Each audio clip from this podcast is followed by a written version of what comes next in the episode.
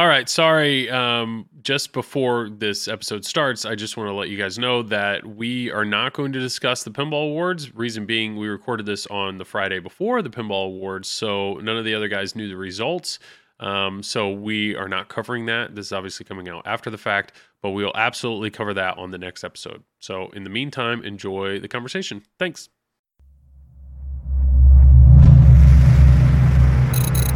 The Pinball Network is online. Launching. Triple Drain Pinball Podcast. All right, Tom, are you ready? Yes, and video killed the radio star. Oh, wonderful. Travis, are you ready? Sure. Sure, great. All right, That's here like we a go. 1970s reference, isn't it? Or 80s? It's a great 80s. It's reference. MTV. It's a great dude. intro. I was barely even born then, Tom. Damn. I'm hitting the Sorry. button.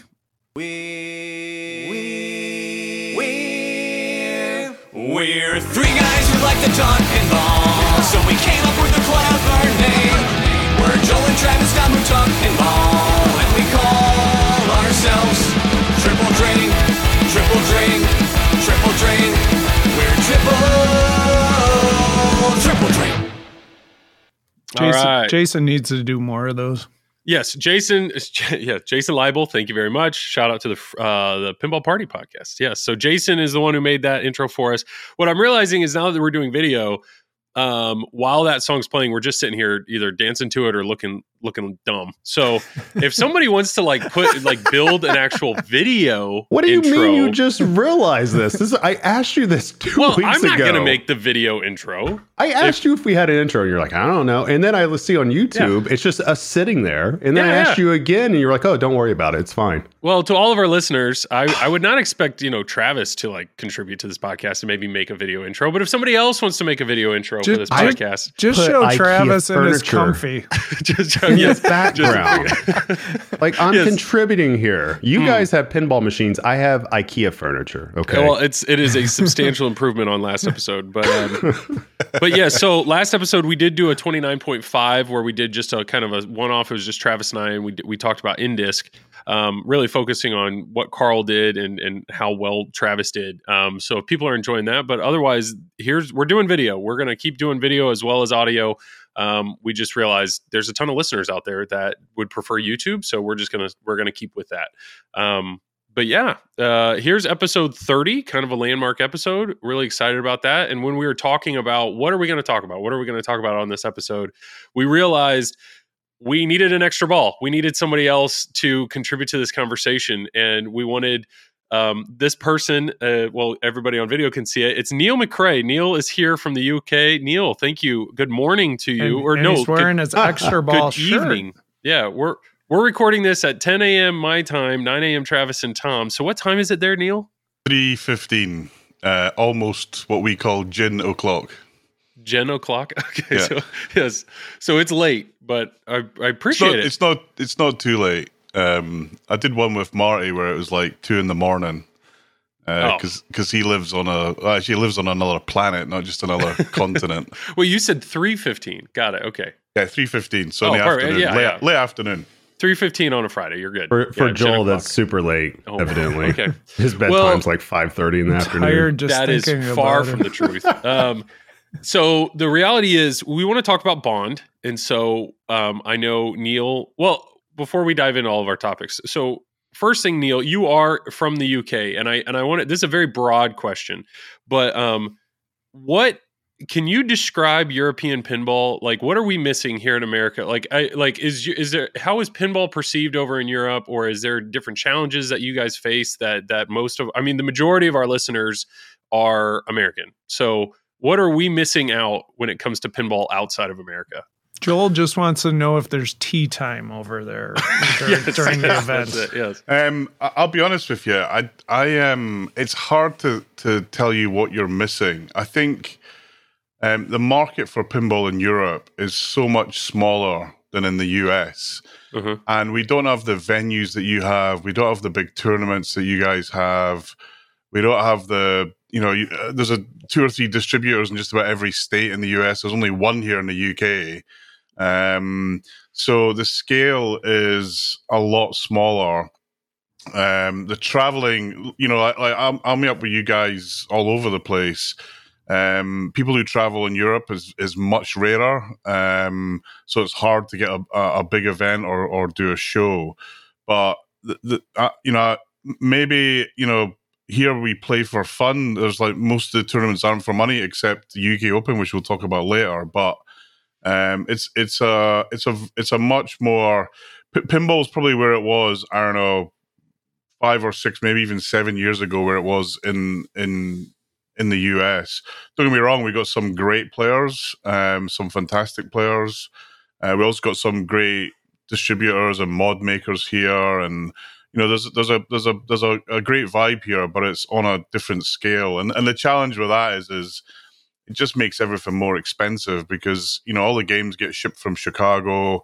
Most of the parts we need come from the US.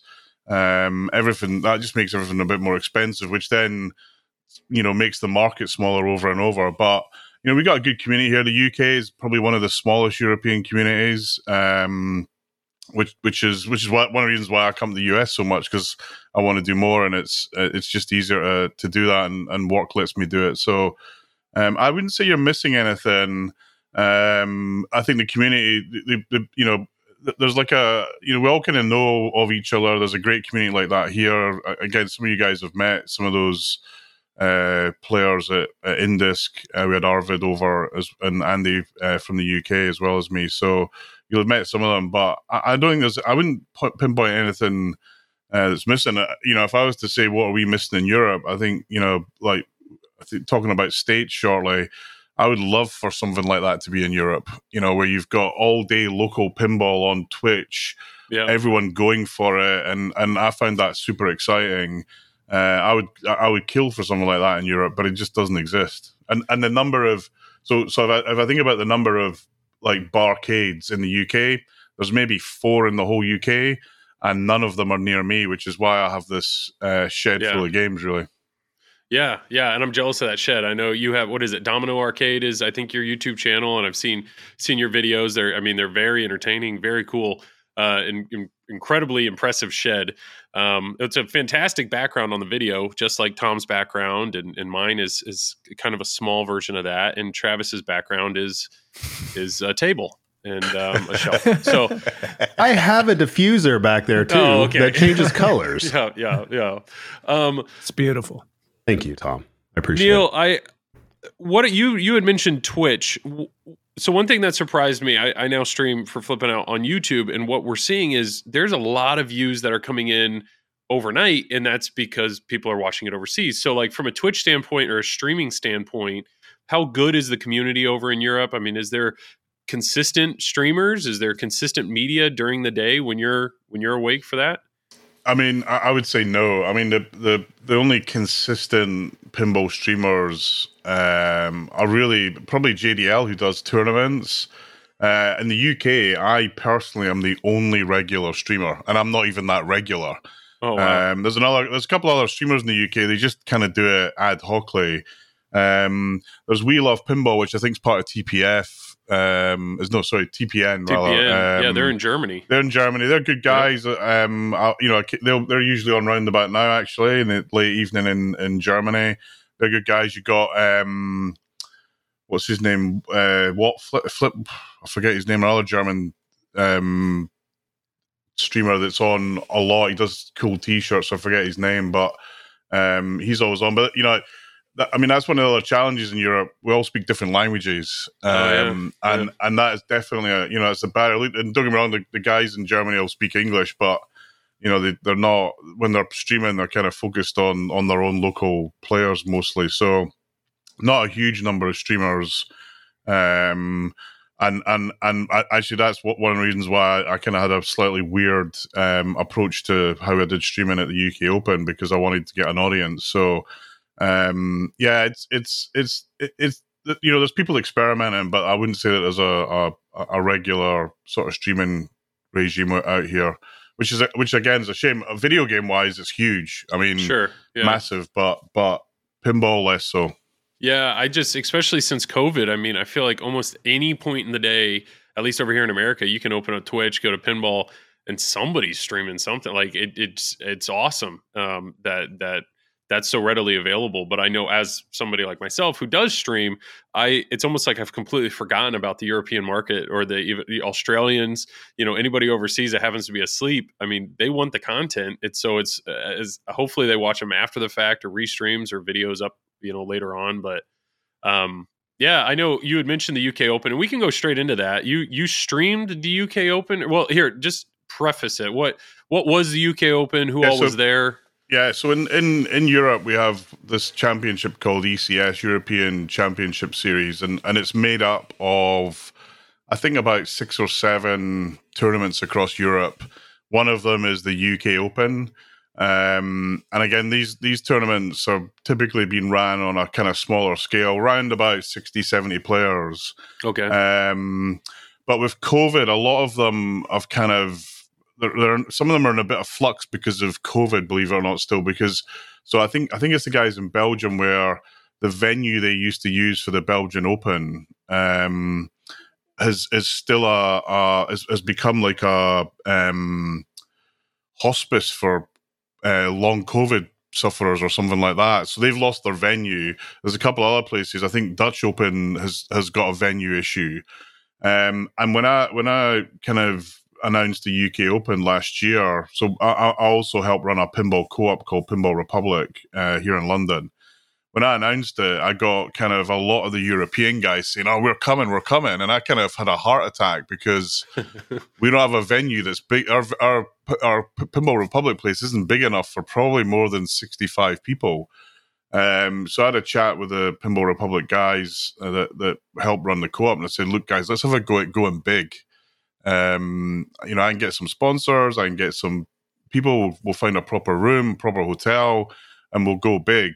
I have to say, none of them were really convinced about it, but I was like, "Don't worry about it. We won't lose any money. I'll cover it. We'll, whatever it takes, we'll we'll get it done." Um, and last uh, September, October, we had a massive tournament. It was bigger, bigger and better than I could have ever imagined. Uh, we got a- 150 players, nice. um, and and the, the streaming part of it was, you know, uh, Jim, who does a lot of the European streaming in in um, in Germany. You know, I, I did think about asking him to help out. I actually asked Karl DeAngelo first for two reasons. One, he's an epic streamer yeah. know, yeah. you know, the, probably the best. Um, two, he also runs the software that runs the tournament. So having him locally in the UK in case anything went wrong um, kind of made sense. So um, it, it, it was fantastic. Loads of the Euro- Europeans came over, quite a few US guys came over. I got Mark from Backhand Pinball um, to do the stream. Karl couldn't make it because he, he had work Yeah. and stuff, which is And a Mark, shame. But Mark does an awesome job too. Now he's located Mark up is in the. he- he- so all you had to I had all the gear. Um, all you had to do was fly over and just set it up. Um, and and you know it went pretty well. Um, we had a couple of issues, a couple of stupid things as you do in events. Um, and um, you know it was it was awesome. And now you know kind of everyone's everyone said, oh, "I'm coming to the UK Open, Neil," and this I'm kind of now nervous that it could get even bigger. So but it's a game. It's a Yeah. good problem I have. I now know that I problem, can run yeah. a. s- I now know that I can run a scale event. Awesome. And and you said you did something unique with streaming because you were trying to get views. What did what were you doing in that sense? Yeah, I, I, the, the uniqueness was I got Mark to come over from the US Oh, okay. because because he's got a massive US audience, um, and you know for you know you know what it's like when you see that thing on your phone. So and so started streaming. Yep. That that just pings people up. You know when when Tom does streaming from from D82. If I'm here and I see it, I'm like uh, you know I'm usually on a boring meeting, but I've got Tom and the D82 guys doing something. So Yeah. You know, having that that audience, um, you know, I, I- really wanted to. So, so in pinball, we've either got US events or we've got European events, and and there's one Australian event, right? What Yeah, I wanted to yeah. try and do is, is how do I try and bring as many of those many of those people together as kind of one event? And actually, we got a few guys from Australia. I was stunned by this. Um, a few guys from the US, loads of guys from Europe, and actually, the one thing I was probably most proud of actually every single competitive pinball player in the UK except one guy who was out of town came to the UK Open. That's Um, awesome. So there was no one missing, and and for me that was like a a really helpful um, bit of support. Yeah.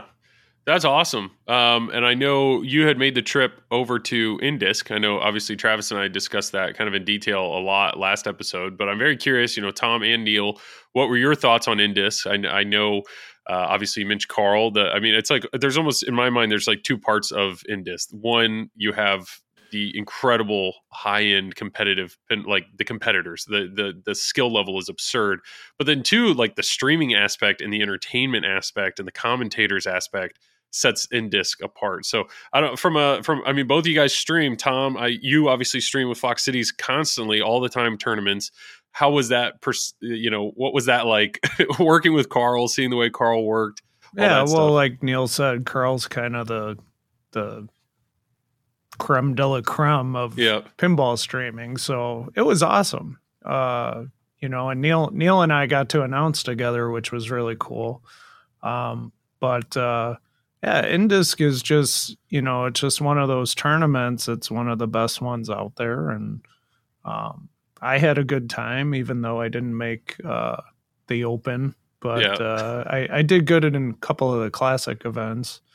Um but it was it was fun. I I, I definitely plan to go back next year. That's awesome. And and Neil, I I'm trying to say this as lovingly as possible, but you you are at uh, the majority of these huge tournaments, and and I which is incredible that you are traveling over for these. Now, when I see qualifiers, some I, I don't see your name qualifying that often, but yet Yeah. you still make the trek and are and are and an avid tournament player, which is in uh, which is incredible. I think that's so great that you that you love it so much. Yeah, look, I mean, so I am. I'm one of those players that kind of has to concentrate for like three weeks and practice like hell, and then I can play well. So I, you know, I've come third and fourth in the UK uh, tournaments. I've done better in Europe. Um, actually, last year I played. In, I mean, actually, this room's it's a bit depressing to say this, but last year. Um, with work and a bunch of other stuff going on, I didn't play an awful lot of practicing a pinball and and if I don't practice, I'm done basically. You then add that to jet lag and the fact that I turned 50 last year, um, and and it, you're kind of on this downhill downhill cycle. Um, but look, I, I go to tournaments to my my only goal is to uh, I got two goals: one to enjoy it, and two to play as good as I could play. And if that means I'm first, hooray! If it means I'm last, that's also hooray. I try just try to play the best that I can. And sometimes actually, the, the, th- I get fr- you know, and actually, I, I kind of towards the towards. I mean, Indisc. Let me just comment on this for a minute. Indisc is an outstanding event from my point of view. Running an event like that, the work that's required is an insane level.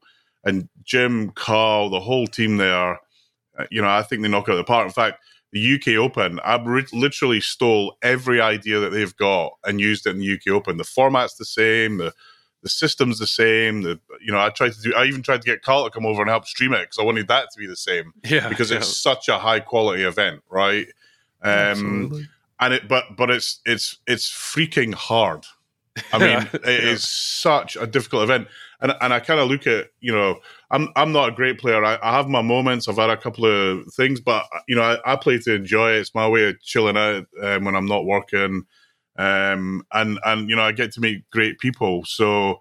Um, from my point of view, it's and, and if I wasn't there, I'd be in here kind of flipping by myself. So I might as well, you know, I'm I'm lucky enough I can jump the plane, or usually tie it up with work, which is which is how it usually works. Um, but the the the level of of um, effort the Indisc guys goes in. Actually, one thing I'll point out, and I'm not sure a lot of people know this. One, Karl wasn't very well over the Indisc weekend, and also his he had we had he had some really bizarre hardware problem with his streaming rig. Huh. Um, that actually when he got it back, it didn't even boot. The the, the machine's completely dead. Um, and yet we, ma- you know, he managed. I was trying to help him with stuff. We were, we were unplugging cards. We were, we, we, you know, and all through that, the stream still went out and still looked Yeah. phenomenal. yeah. But there was a lot of challenges, and and um, actually, you know, Ca- Karl was saying, you know, we kind of dodged a bullet in many respects. Um, and that, you know, that that's the thing. If if if your PC goes down, you're dead. Um, So you know, it, um, overall, I- I love coming to these events. They're great. They're a lot of fun. The community is phenomenal. You know, I, there's so many great people out there that um, it's it's fun to meet them, and and you know, if there's anything that frustrates me, is quite often you don't get a long enough time to see everybody, and, Yeah. and but you know that's a nice problem to have, I think. But yeah, I I, I mean I I am you know doing three or four again this year. Um, I'm going to try and get my myself organized so that I play a bit better in a few of them, um, and um, and you know get out a bit earlier, get used to the time zone, do a bit more practicing. But um, yeah, I have to I have to really make an effort, otherwise I'm I'm just not good enough.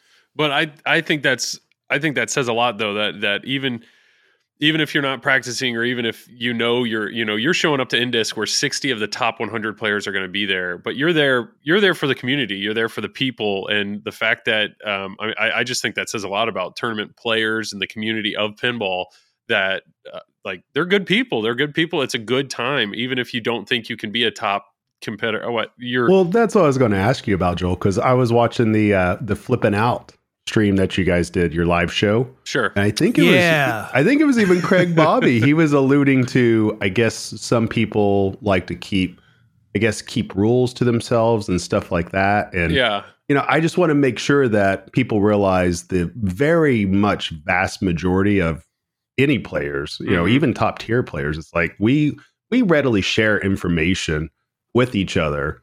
And I think it, the important thing to establish too at Indisc, this is a world championship, right? Yep. but everybody is still approachable. I mean, eh, for the most part, I, I will admit that there's probably like a couple of people that you don't necessarily want to approach when they're in the middle of a game or something like that, just out of respect. But the vast majority of people are very cool, very approachable. You come up, you ask a question about a game, somebody will tell you. I mean, Yeah, it's like yeah. the information's all out there anyways. And so we have to trust our skill to perform. So it's like we're not hiding any one thing. It's like if Tom comes up to me and asks me how to play a game and I don't want to tell him, guess what? He'll just go to like Neil or somebody. you know what I mean? Yeah. Yeah, and then like somebody will know, and vice versa. It's like Neil, everybody Neil will spill the beans on everything.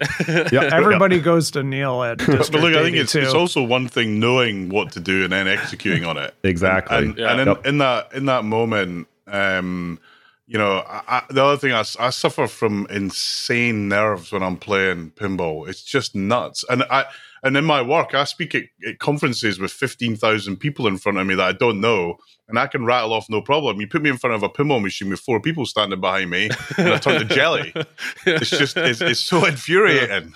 It's tough. Well, that goes back to uh, you alluded to practice earlier, and uh, that's something that we don't often talk about, even on this podcast. Although one of us probably needs it a little bit more than others. I'm not going to name names, Joel, though, about that. But that being said, it's like when it comes to pinball, I think everybody can can speak to this. It's just there's so many things that are happening at one time.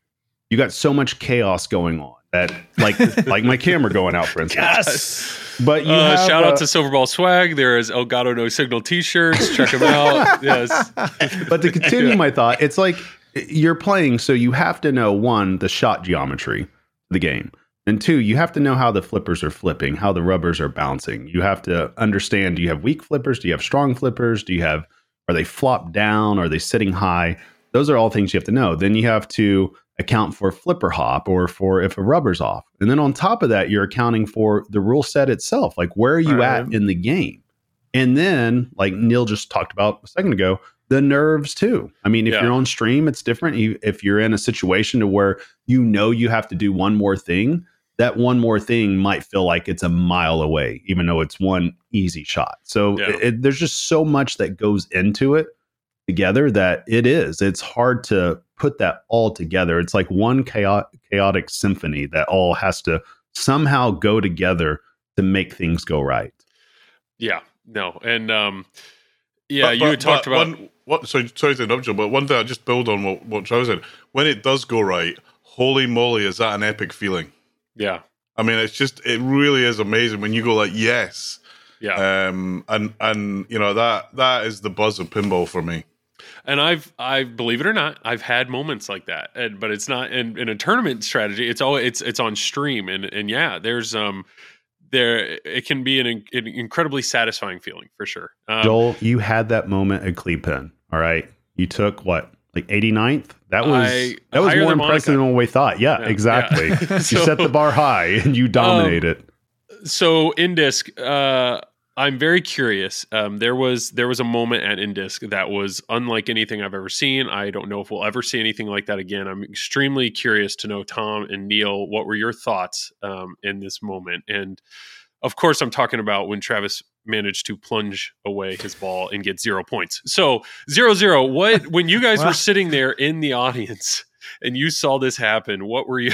What were I- your thoughts? I literally went to dinner and came back and it happened. So maybe Oh. I jinxed it for Travis. I, I it's possible. Yeah, The, But the my funny podcast thing is- partner leaves Yeah. me while I'm playing in a world championship. He's like, he was hungry. I'm hungry. I was That's starving. fair. Yeah, Travis, you're on your own. See you. Bye. yeah. Uh, but uh, the funny thing is, uh, we just had our state competition, and Neil Graf was playing me on Paragon, and he did it. That tilt on that game is super tight. It's actually a little too tight. And he did a tap. He was practicing a tap pass, and he actually got a zero because he tilted the game practicing a tap pass. So before So- he even plunged, Yes. he tilted the game with the ball in the shooter lane. yes. And was it's that during on- the and- actual game or was that during practice? During the actual game, it, it's on stream. So I'm like, yeah, no, just kidding. That's I his son, like that. everybody. That's Yeah. his son. I was He's- like, well, you'll that's take the, unfortunate. You'll take the but- win, yeah. Uh, As Neil, I'm plunging his ball. yeah. so so I was actually um, in the streaming area, um, and everyone I, I kind of thought, well, what's the ruling on this? And and actually, a couple of other folks asked me. In fact, Karl asked me, you know, what? How would you rule on this?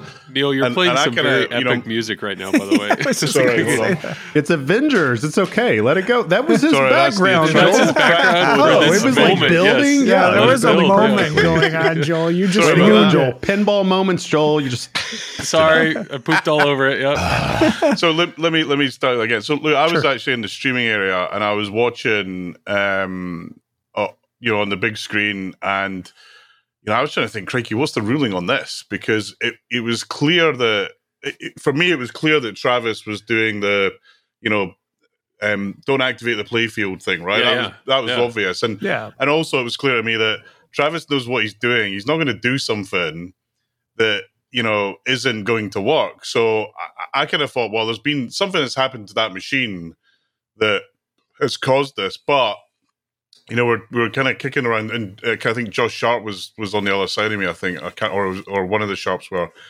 And Karl asked me, I said, well, the ball entered the playfield. From my point of view, it's the, you know the game was on, unfortunately. Um, but actually, I don't know. I don't know if you know, but I actually went back and tested what happened because because weird puzzles like that infuriate me. And, and and what what I found was is in single player, you could ping all day. I mean, you could do it over and over and over and over again, no problem. In the finals, you got th- you know other players and and also Gottlieb or Gottlieb. I can never know how to pronounce that. Um, Gottlieb, yeah. weird weird American thing. Um, the- the, um, Yeah. you- the- they're not known for great code, right? And um, and you know the the they're probably not known for tour- tournament play either, actually. So, um, you know, what happened was is if you hit three switches, and I, I repeated this several times, you hit three switches, that was it. You were done on a multiplayer game. So. A little bit unfortunate and a hard way to learn, and especially on the World Championship on stream. Yeah, I, I- yeah. I was like, "Oh my god!" Um, but you know, Luke, that's pinball, right? That's why we love it for these kind of wacky idiosyncrasies. We just hope that they don't happen to us, and or they when they happen, you kind of learn from it and move on. Yeah, Travis I- was going for the low score strat. the, the pinball He told he told yeah. me. I was lulling everybody into Oh. a false sense of I was- security. I actually checked if there was like a no score final thing that you know because in this we're giving away these coins, these, these Uh, and I, I kind of thought, wait a minute, is he going for that um, for for for a, a moment? But in the finals. I didn't get that, but I became a meme on Pinball Oh, it's so Degenerate, so, it's fine. You know, But it's it's- good. yeah, it was but actually, I mean, you, I know you guys covered this, but look, Travis, I mean, I, I said this to you at the time. To, to get that far in an event like that where the competition was so high, I mean, that's just a major achievement in pinball, and and uh, it was great to watch. Really good to watch.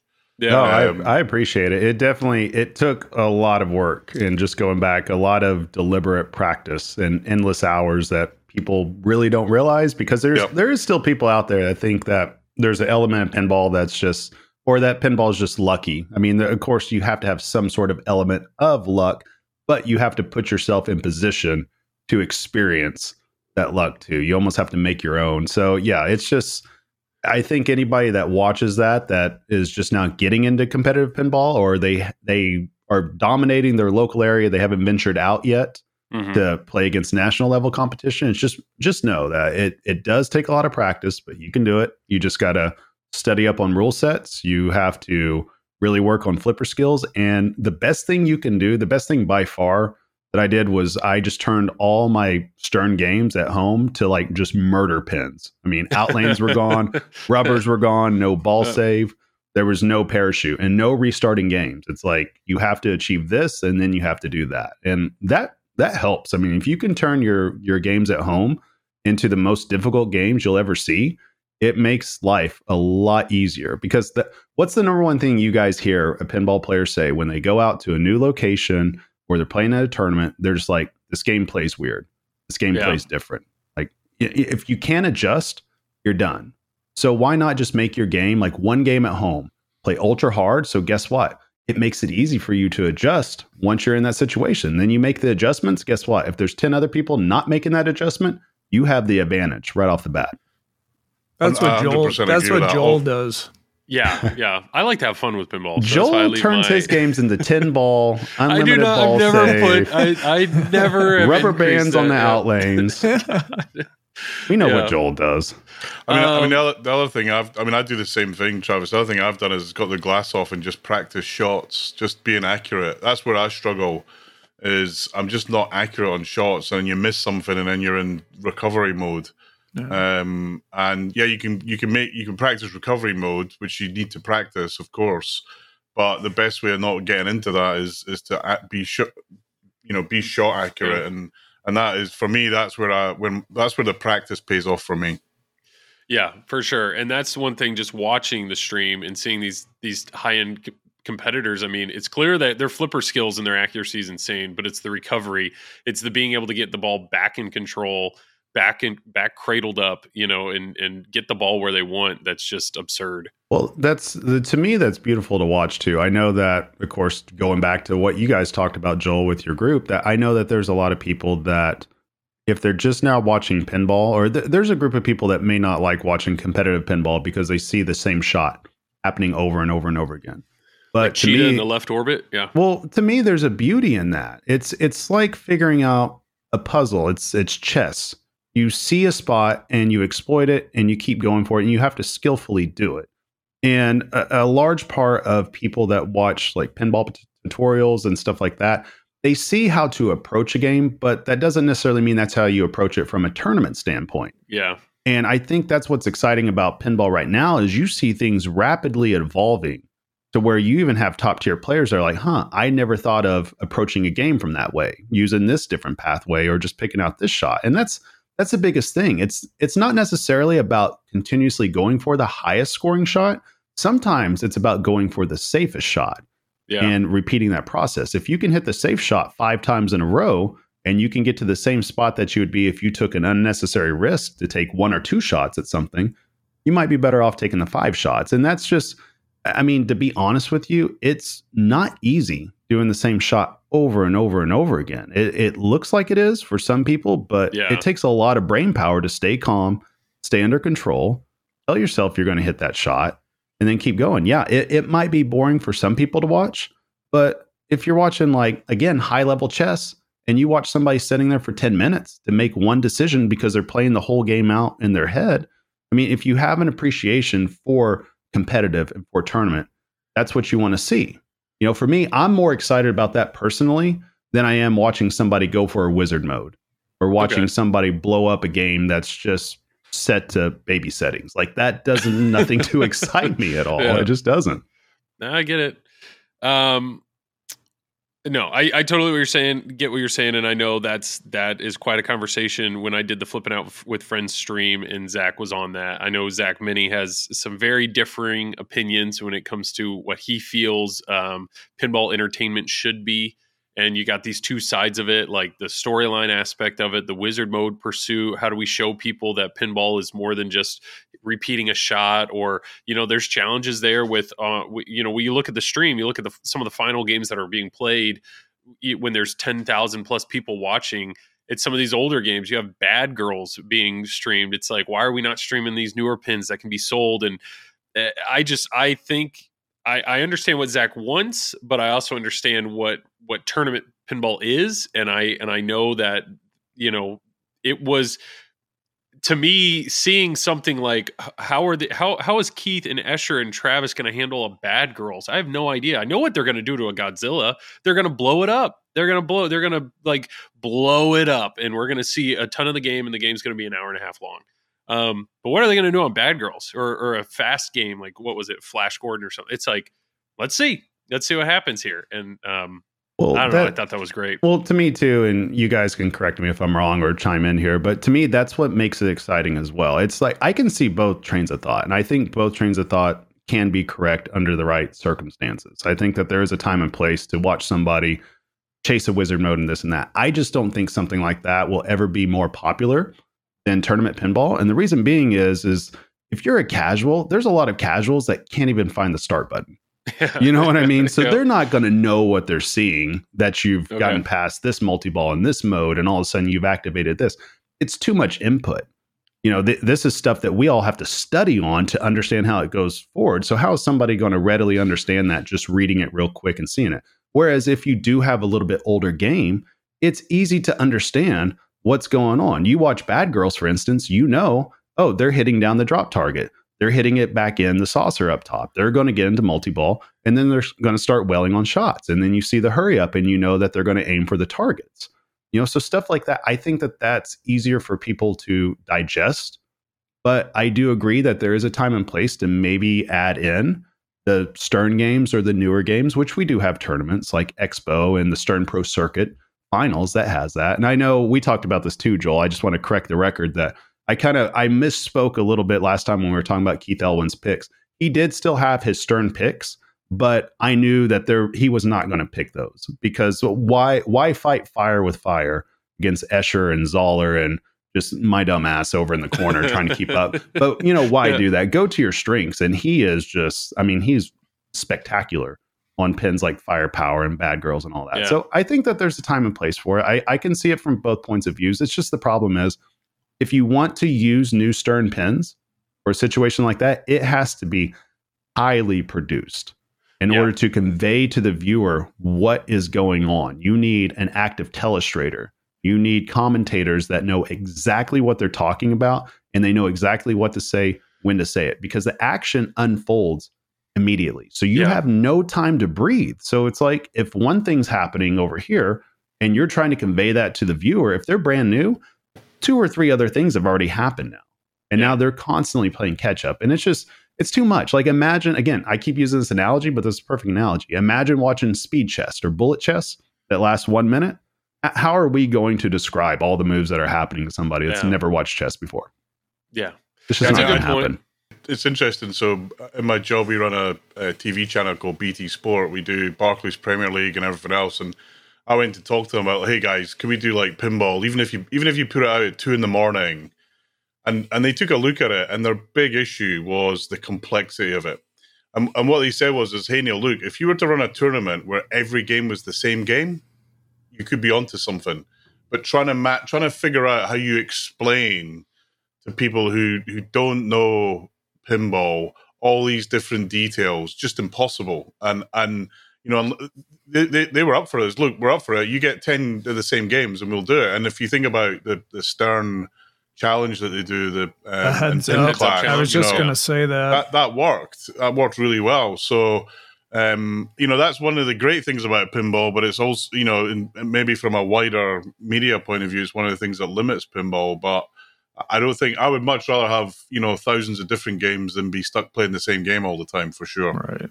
Yeah. Well, for sure, the answer is actually right in front of us. And I haven't heard anybody else say this, but I truly believe that this is the answer. You you bring the best of both worlds together. You have a single level game, which happens to be Bond 60. You have a theme that is relevant, right? You have a theme that's current and you have the lights. You have something that's modern. If you bring something that's modern into a single level to where the rule set isn't near as complex, can readily be explained, can be easy to understand, I think that's how you bridge the gap together. So, for instance, if we took Deadpool behind you, Joel, and that was mm-hmm. a single level game, a casual would be able to understand what is happening so much easier. I, I promise you, a casual seeing ramps and seeing all this and that, that doesn't really clue in with them. What clues in is the lights and the theme. That's what clues in. And you look, that's why TNA is popular, even with us. That's why you've talked about your friends and family that show up. What game do they go to? Yeah. They go to TNA and they want to do one thing over and over again. So I think that that's really, if there was somebody that produced games to where they were relevant themes and they were basically a single level game that's easy to understand, I think that's how you bridge that gap. Now, that being said, I don't know if that makes money from selling it to people or anything like that. Maybe it does, maybe it doesn't. But I truly do believe that's how you bridge the gap when it comes to getting people to understand pinball on that level and get the interest there. No, that's that's actually a really good point. And um, So classics tournaments. classics, well, Well, yeah, there's- classics with yeah. a modern theme. I mean, Yeah. and that's the thing. I, I mean, imagine if you and had charge twenty grand for it. Well, yeah, let's say let's say for instance Cheetah isn't Cheetah. What if Cheetah was Jurassic Park? Well, you're talking what about if? like Beatles. Beatles, obviously, like it's a single level. I get it. I see what you're saying. The simplicity of the layout, the simplicity of I, I, and I do think Fox Cities, you guys do incredibly well, and so does Karl within this, But like having commentators that that truly describe what are we trying to accomplish here right now. What is the player thinking? The telestrator is huge, and I know I was I was trying to figure that out. I was like, why are why are they not? You know, we got to the finals. Why are they not using the telestrator? Turns out the telestrator broke. That's why they weren't using it because um, Steve Bowden's like, yeah, he wants, you know, hitting that right orbit. I'm like, just draw the path, like show us what they're trying to do. And um, I, I think, I mean, it's very clear, competitive wise and streaming wise, we are only improving on on the entertainment factor of that. Not to mention the skill levels continuing to grow. But I do, I, I do see what you're saying. Travis, about the simplicity of a single level game or even a classic game, being able to communicate what is the goal here. That's a whole lot easier to communicate than Godzilla, where they're like, well, they could be pursuing one of, I don't know, six multi balls. And are they going to go this route or that route or rush, you know, some of these codes that are just, I mean, as a player, we love. But yes, communicating that from a tournament standpoint would be a challenge. Um, I do know for all the listeners, this this has been very tournament heavy. We have just a little bit more tournament talk to do, and then we're gonna take a big shift. So Tough. other tough luck yeah yeah, yeah. um so shift here um travis uh, behind you you have two oklahoma state uh tournaments uh, uh trophies two oklahoma state you have won I have an states Okul. Oklahoma, Oklahoma. yes you have, the, Okul. you have the one that's spelled wrong Thank and Josh one Sharpe. that's spelled right but you actually have a third one in your house but it's not yours Oh yeah. yeah Thank you for reminding me. I Yes. did not forget Monica. Yeah, uh, my Yeah, wife where- Monica. where's won the- Monica's trophy? yeah, yeah. I don't know. I think she took it to her office. I think, but yeah, Cool. she uh, she won the women's state in Oklahoma. So congratulations to her because she actually worked hard and wanted to practice and actually asked me for help. And she what ever. I know. Look at Did she listen to any of it? Hell no, she didn't listen. like I told her on Spider Man, I was like, stop using the upper flipper, just let it come down, go to a catch. And she's like, she looks at me and she says, okay, I'll do that. Goes right up there. What does she do? yeah Goes right flip. for Venom. That upper flipper, just going to town, ball going all over the place. But no. So congrats to her. And congrats actually to all the women yeah that competed that one. I, I was excited to watch that and see it. I've gotten to see, I believe it was, I watched some in California and I think Massachusetts had a stream up. So I tried to watch as much as I could because I mean, it's exciting to see people be in a position to where they get to compete for something that's of that level. And what I hope happens with that, hopefully next year they'll have a women's nationals pop out of it. I'm not sure if they're taking, I think they are taking a dollar now for women's tournaments and all that. So Aren't they still doing a women's nationals though? well, Like, it's But it's not the based worlds, on the. though. Oh, it's the world. I think it's worlds that's being held at Dead Flip, right? I think that's like women's worlds or something like that. But yeah, Right. there's no nationals that it feeds into. So hopefully there was a lot of interest, at least from the Oklahoma point of view, of women seeing that, and they they wanted to go somewhere. And some of them thought they were going, and even I thought there was going to be a women's national. So it's like finding out that there wasn't yet, a little disappointing. But hey, I think it's coming though. Because I, I love the push that's coming with women's tournaments and you know seeing the the ability too. It's just everybody's getting so much better just over the past couple of years. You could tell that even the young, old, whoever it is, just the the overall flipper skills and the ability to know what to do and when to do it, you could tell it's getting better and better. So I look for big things coming out of women's tournaments for uh, 2023 for sure. Oh yeah, and I'm I'm starting to see even more women's names in like the open tournaments, like for everybody. So they're they're competing Oh, yeah. right up there with the men. Uh, in some areas, I mean, um, Tom, you have a girl at District 82 that just is dominating. Um, What's her name? Uh, Ca- Cassidy Milanowski. yeah, yeah. and she's what, like 17? Yep. Yeah. So Yeah. Yeah. And then you- well, who she else do you got? You- Very good. I, I'm not kidding. Oh, she's outstanding. And then you got Carrie, Carrie Wing, Yep. I believe, and I'm trying to think Leslie from Yep. California. Was El And I know- Yep. Yeah, I know that there's another one too that I've seen play that I'm impressed with, but I've never met her in person. Her name's Elizabeth. I think I can't remember the last name. She's like from Indiana, Ohio, Kentucky, somewhere. I don't know. Gazeki. I can't pronounce it, but she was at the Cincinnati tournament. I think she actually, I think she made top four in that, if I'm re- remembering right. But yeah, hmm. there's there's a lot of women players out there that are that are fantastic, and it's only going to get better. And I know Rachel with um well she does stuff with I, I don't know her last name Rachel with Rachel her- Risto. Yeah, Mhm. Rachel. She has a podcast on Poor Man's Network, but she also put out a podcast that we released on TPN where she was talking about you know women's uh, competitive play and trying to get more women out there and the community that comes with that. So, um, yeah, we're. I mean, I know it's awesome to see Travis that that uh, that Monica is really taking it on and and and enjoys doing it. Um, and she's doing very well at it, which is exceptional. So. She's Yeah. out for blood, Joel. Like I heard her in our game room draining and cussing, like mm, just dropping an f bomb. I was like, oh, it's serious now. on Toy for Story. real. Yeah. yeah. I was, I was going to mention um, actually the Indisc ladies. Um, what there's a game in the final. There's a game of Stargazer where all I think all four women players score more than a million.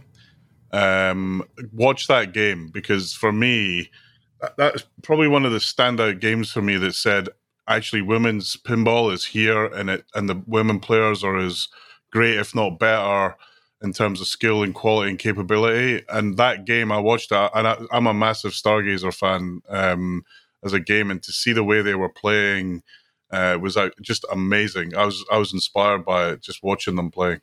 That's awesome. That's awesome. And um, the other side of states, I mean, Travis, I know you did not compete in states. Tom, you did compete in states. Um, and there was, you did very well. you So did much very well- drama. very well in the state of Wisconsin. Uh, there was a point where you were battling. So this is head to head. So instead of doing like a four player game and the top two go on or top two, you know, point system or anything, this is one on one. This is Yep. what is it? Heads up? Is that what it's called? But it's No, it's just a head to head Head-to-head. Single single elimination, uh, best of seven. So you got to win four games. yeah. And there was a point where it was you versus your son, you versus Neil. Yep. Yep. Yeah. So how did that go, and how did that feel on the car ride home? It was fine. Uh, Neil Neil Neil took it fine. I mean, it honestly, I don't think either of us were playing great, but Neil Neil just really had some bad luck go his way. He he picked Deadpool against me, and he actually won that game. But I mean, it he there were a lot of outlane drains, you know, unfortunately, and uh, uh, you know that's that's pinball. That's pinball. sometimes, You know. So spoiler alert, you got second. You made it all the way to the end. I had you to got face second. Escher from Colorado. Yeah. So that's what I wanted to bring up. So I mean, All Escher, hell, the king of Wisconsin Yeah, now. right, right. Escher, number I gotta one player, get I gotta player get in the world. Escher like a, like a Wisconsin shirt or a Packers shirt, Right, for- and for he the has record. to wear it at nationals. Exactly. That- We that's talked- that's what's gonna about- happen. We talked about this, Tom. Like, I can no longer claim I'm District 82. Like, Escher is more District He's 82 than any of us from outside Wisconsin. Well, even even Josh was saying, you know, like if you look at if you look at some people's IFPA cards, there's a lot of District 82. So, and you know, it was it was brought up to me by a lot of people. There was a post on Raymond's um, Illinois uh, uh, championship on YouTube. somebody somebody said, "Hey, what do you think about Escher and the Sharpes coming to District 82 for Wisconsin State?" And and honestly, I mean, those guys came and played in our state. They earned points. They have the right to pick which state they go to. Um, so to yeah. to the to the listeners, just to clarify what's going on here. So this is states. So you would think this is this is who whoever scored the most points in last year can compete for states. Well, you assume you have to be a state resident. That that's not the case. It is the 24 top um, WPPR earners in that state Yep. have the ability to play for states. So when you have somebody like an Escher that's traveling all over the U.S. and playing in all these different tournaments, especially when he's winning in them, Escher was one of the top four winners in the state of Wisconsin, He- even though he lives. he was the number he was the number one seed. Yes, So he had the most points, which if you look at it was over a thousand points. which is insane. But there's Right. people like um, Carlos. I know Laserlos. Like he's in Ohio. He had Yep. multiple states he could Yep. pick in. He could have went to he could have came to Wisconsin. Yeah, He so that became a thing. Where, why, why would you want? And so you have two two trains of thoughts. You could either based on Yeah. the, you could either do it based on the competition, like, well, I don't want to go compete in this state because uh, you know Ray Day's there.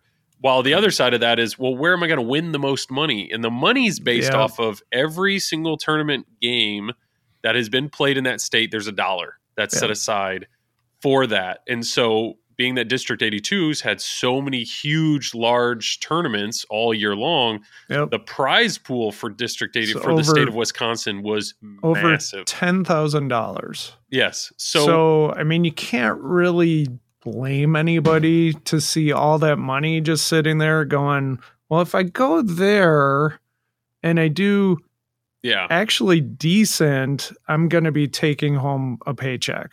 So I knew I knew going into my first match like if I lose here, I'm still winning 200 bucks Wow. Just for showing up. just for showing up, Yeah. you know. Um if I make it to the next round it's 400. If I make it to the next round it's like 800 or 600 or whatever it was. I mean, it was a lot of money. Yeah. Well, to Um, give an idea how much that actually is, I think the Oklahoma State champion made about the equivalent as somebody in the second round at Wisconsin. Yeah. yeah, Like, which that is gives an crazy. idea. It's So it- crazy. It is weird because yes, you're right that Escher's flying from Colorado. But sure, if Escher's going to play in Colorado, potentially win Colorado, why? Like he's incredibly good. I mean, he won Indisc. Well, there's the still number one player in good the world right players in. Colorado too. I mean, Sure. that field is really difficult too. You got Jordan Deshane, I think is the Mhm. last name. Yep. Um, he's really good. He won. He beat Adam Lefkoff, who's Escher's dad. Uh, and then you have Walt Wood and Zach Yeah, Walt McCarthy. is so great. Yeah. and Zach McCarthy is Yeah. like phenomenal. And you still have Donovan Step too. And Donovan That's top yeah. So it's like, so yeah. it's Yeah. like, and Donovan's been playing for years and like in PAPA finals and Elgato There's- no signals. There's his You know? camera again. It's every uh, 30 minutes. It's almost if like I a would good. have played in Wisconsin and won, I could probably afford to keep my camera on. I think it's been very clear that this is not a mechanical problem. This is a user No, this is a me problem. Well, Yes. so the But- thing is too yeah. with state, I used to, I well, I still am. I very much wish state would be set up to where whatever state you're in, that's where you play at. Because I wish it would be more community based. But I do understand that these are the rules. These are what we play within, right? So Yeah. I don't blame people for wanting to go play elsewhere, for wanting to go see. Because I know, like, we had a couple of people come into Oklahoma back in 2020 and for me, I'm just kind of like, okay, I saw that as a challenge. I'm like, I'm going to defend my turf, you know? So it's a unique. So without, if a rule was in place, I wouldn't have had that type of challenge either. So, I mean, there's pros and cons to it, but I think at the same time, too, if you tried to do state line rules, that would just be way too hard to police to, Yeah. to implement that rule. It's and just, I it, see it'd be it too from both sides. So, you know, you might have a situation where somebody lives on the border of two states, and over the border is where all the pinball's at. So, do you want to really tell that person like, "Hey, you can't come to our state because you don't you don't, you know, you're not in the boundary of Wisconsin." Right. Yeah, the Sharpes know. are in Chicago. That's a Well- few hour drive north to, to go. yeah, but the funny thing is, I don't even know if Josh qualified for any other state, but I don't. I don't think he did. But- Wisconsin. Yeah. Right. Well, the same thing goes for here around the St. Louis area. You have CP Pinball, which is about 45 minutes from my house, but it's on the Illinois side of things. So it's Illinois Point. So I think that's why we had like five or six or seven people that went from this area or at least that play in that spot and they went all the way to Chicago for the state. And the Yeah. same thing happens with Kansas City, where you have people on the Kansas side, Missouri side, you have people qualifying for both. So yeah, there is cities that borderline states, and that would make it awfully difficult to tell Yeah. somebody, okay, you don't play here. That might be like an hour away. You have to travel five hours this direction to play Yeah. in your state. So yeah, I, there's- mean, I- I see. I see it both Yeah. sides. but I, but I, yeah, but I also, you know, take somebody else's side. I see somebody who, you know, plays in that state, doesn't go anywhere else, and then, you know, they see somebody else from another state where they're like, well, you bumped me out because I could have took taken that spot, you know. So But then what are we going to tell that person to do? play better. There you go. Just win some more. Yeah. Well, Play in we're- more events. we're you know. approaching about an hour of tournament talk, which I I know. is Come on, fine. Joel. Joel. It's where Hey, it's at. Where are the num- where are the numbers at on Twitch? I it's all in tournaments. I get Watch, it. I watching get it. Joel loop out on Bond. I, where we, it's I almost feel like we need to have a poll. I just I try to give I, I try to make sure that this this podcast is is balanced. I know we have a lot of tournament players that enjoy this podcast, but I also know there's a lot of players that don't. Um, with that said, though, I mean our conversation, Travis and I, that we had last episode, we did get some really good feedback on that from people that don't play in tournaments that just enjoyed the. Yeah, Here's we had one here's the- person tell us to not waste server space. That was good feedback. Yeah, I saw that on Here's the thing, Joel. We've already talked more tournament talk than a final round podcast. Yeah, yeah, that's and fair. we haven't mentioned one dick. So Yeah, there I we mean, go. we got something Yeah. going. well, is there anything anything to wrap up the tournament t- talk? no, segment? we just need Is to go anything- straight to number one now. Number one on our production list. that All we right, skipped number over. one. Yeah. This is so. Why did we? Why did we ask for Neil? One, we're trying to obviously, you know, we're going for a global podcast here. So first off, that's why we. that's why we like Neil. Two, and we and we- Neil's awesome. So Yes, we yeah. clearly we knew he he's been at almost every one of these tournaments that we've talked about so far, which is incredible. Um, but two, Bond. When I think of James Bond, I think of you know English Englishmen, right? And it's like so you know this is there are some Bond fanatics here in the states. Um, I know like David Dennis up in Canada, he's a huge Bond guy, but James Bond over in the UK is a whole nother. I mean, that's a whole nother level, right? So Neil, I know you get in on most of these LEs, but when Bond was announced, how was that like? What was your? I know how Tom reacted to Rush. Do you think you were in a similar boat? Well, kind of, but actually, I'll tell you a, a very short but funny story. Um, so, um, the, the guys who own the Bond IP, Eon, the Broccoli people, um, they got a lot of stick for missing the 50th anniversary of Bond. I don't know if, if you're aware of that. They, they didn't do anything for the 50th. So ten years ago. Yeah, so so they decided, well, we better make sure we do something for the 60th, right? Okay. And and you know, I think if you if you flip back to 10 years ago, Bond was probably in a bit of a weird place with, you know, no no one quite sure about the current Bond. Anyway, so um the company I work for, we got we got invited to a meeting with them. You know, uh, hey, the Eon guys want to have a chat with us. This this was a few years ago. Uh, and I'm like, Bond, yeah, I'll, I'm going. Um, so I was we were at this session. I, I can't go into what we talked about, uh, unfortunately, but one of the things that um, I think it was my boss or one of my colleagues happened to mention that I was a big pinball nut. Um, and one of the Eon folks happened to mention that they might have done a deal with a pinball manufacturer. So this was ten this years was ago. This was yeah. Yeah. and actually, if you go on Pinside, I posted Bond is coming like four years ago. Nice. Um, so I kind of knew this was coming, despite many Stern employees telling me, "Neil, you're nuts. It's not coming." I was like, "Yeah, okay." Um, so, um, which kind of made me laugh. So when it, I mean, when it came, first of all, it's great that it's coming. It's a, it's a dream theme for me. I'm like, excellent. Two, oh my god, who's designing it? Who's writing the code? Who's doing the art? All, all the kind of panic moments that you have. But, but you know, look, you look back at Stern over the last few years. It's hard to say that they've got a lot of things wrong they've got a lot of things right. There's, don't get me wrong, the room for improvement. Um, but I kind of felt actually, and, and also knowing Gomez, he's kind of in in the same era of me. I thought, I bet he's a big Bond fan. Turns out he is. Um, so I was super excited, but you know, will they get the right music? What era will it be? You know, it's it's kind of like in some respects, it's like Star Wars, where and, and and actually the other the other IP that that fits this is Harry Potter because of those IPs, everybody's got a different mindset about what makes that IP special for them. And and I, you know, wh- whoever does get the Harry Potter IP, good luck to you because you're gonna make loads of people happy and you're gonna piss equally as many people off, right? Yep. Um, so from fr- so from that perspective, I was like, look, it's a pinball machine based on Bond. You know, I'm I'm in basically. Um, and you know, I've been so I've been waiting for it, waiting for it because we have to wait for the games to get shipped over.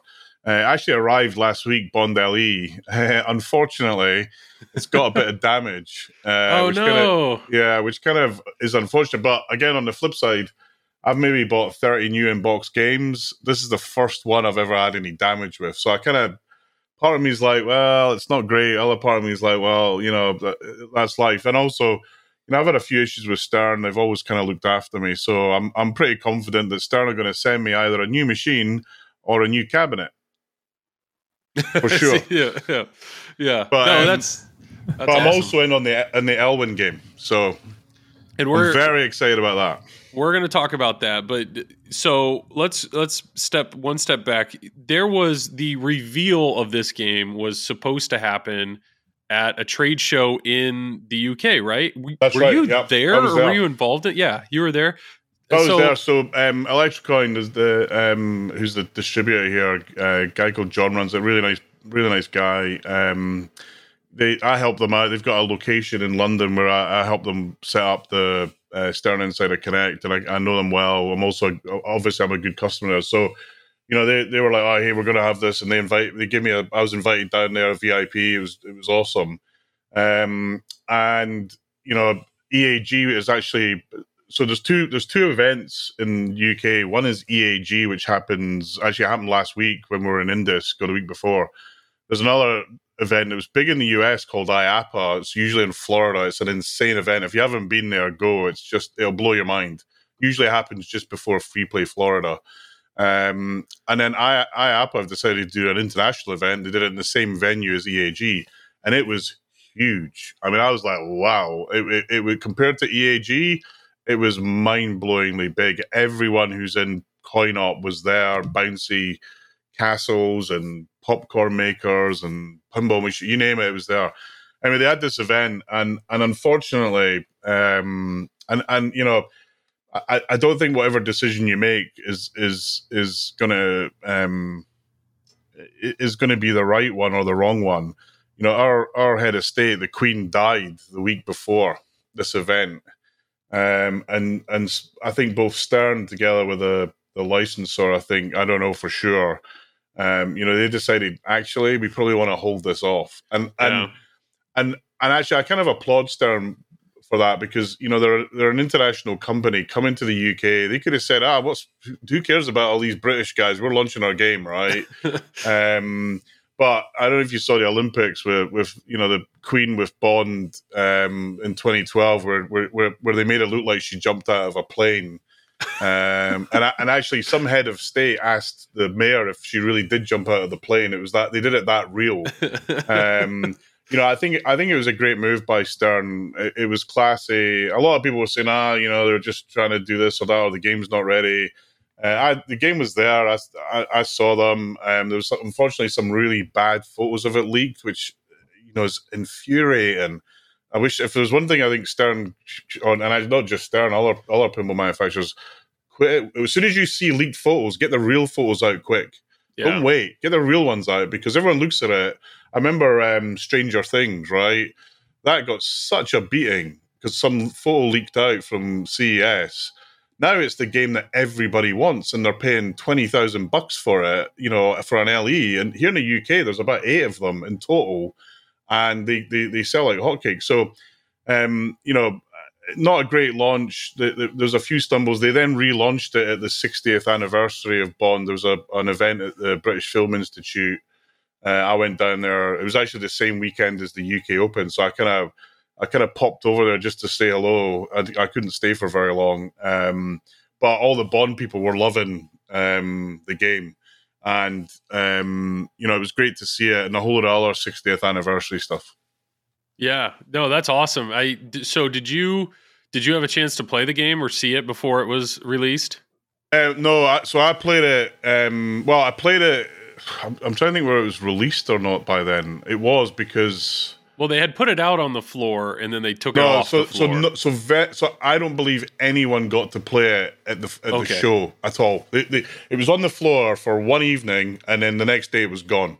Yeah. In fact, in fact, you couldn't have even found where it was because they wheeled in a whole lot of other games Okay. um, to to fill the gap. So there was no, um, you know, the, I don't think that, I don't. I'm pretty confident no one played them at that event. Um, at the at the other at the other launch, then obviously people played them. Yeah, so I know. So when it comes to the Gomez bond, um, Zach at Flipping Out has let me borrow one for the last few weeks. Uh, I've been playing the heck out of it. You know, props to Stern that they are continuing to put out code updates. Um, the I, I the game is, I would say where it's at right now. It's it's 0.84 code. I think almost all the major villains are in it. All the henchmen are in it. Um, I think all the weapon modes are in it. Um, the Bond women still don't do anything, and there is still no stacking. So you still can't play multiple modes or multiple things at the same time. Now, I know Travis pointed out, I think it was like today on Facebook, um, George Gomez said uh, they have full intentions of adding stacking uh, in the next code update. I don't know. Initial impressions, Neil. I mean, if this is this is a theme that you love, how do you? What yeah, I mean? I mean, I, I played it. I, I- did play Bond at Expo, so I was at Expo. The game was there. I, I was able to play it, and and uh, you know, my first impression is the core thing. The the game shoots really well, right? The code was still very early, no question about it, and and, and a lot of work to do, but. You know, uh, there- there'd be nothing worse as if the game was clunky or or didn't flow well. But I, I, I really liked the games, and and and I, I, I most Gomez games I, I I tend to like, but um, when you look at it from a, a Bond fan point of view, the artwork is perfect. I know, and, and I know a lot of people said this artwork looks like some guy in Photoshop did it. Um, well, Photoshop wasn't around in the '60s, guys, so it's it's meant to look it's meant to look a little bit kind of non-perfect. And, and if you look at the the Bond artwork of that era, especially Connery, Uh, it all looks like that. So you know they've they've nailed it, and I was oh they've just stuck a whole lot of movie posters on the side. Yes, that because that artwork is collectible. It's it's it's huge in in in the in the UK and and actually across the world. So you know I'm very I was ecstatic about it. I, the only thing I might I, might nitpick. Go, why why isn't the LE Goldfinger? Yeah. You know why? Why Vault, that, that's Vault the only Edition, thing. Neil. You're forgetting about the Vault Edition. Yeah, that's it Well, just hasn't come out yet. Goldfinger Vault. That'll be another sale my wife will get pissed off about. oh, because you'd be in, yeah.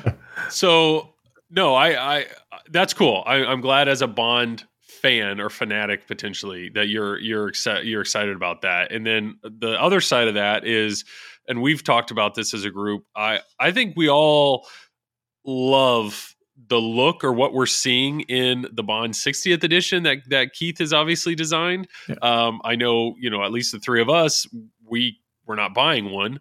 And so we're like, well, who who who are we talking to that is buying one? And boom, Neil. I mean, it was just you you fit that bill as well. What were your thoughts when that well, first, did you like what were your thoughts when you heard that there was going to potentially be an, an another version of the game you know that Keith Elwin like you weren't you weren't prepared for that like double double dipping your your your dream theme right No, I mean, well, look, I mean, this is, I think, um, Travis captured it really well, and and when you guys talked about it, which is what a great time for pinball where you can do something like that.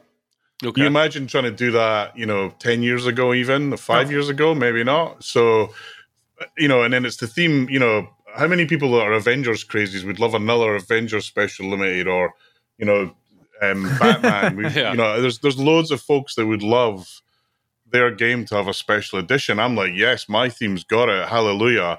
Um, and then and then you know then my kind of bank manager phoned me and said danger money. You know, it's, it's kind of you know you, you kind of know look this is going to be expensive, like the Beatles, like Batman uh, LE, uh, as, uh, sorry Batman sixty six. So you know I knew it was not going to be a, a, a low cost pinball machine. Although you know actually I think Stern might have sold a gazillion of them if it was.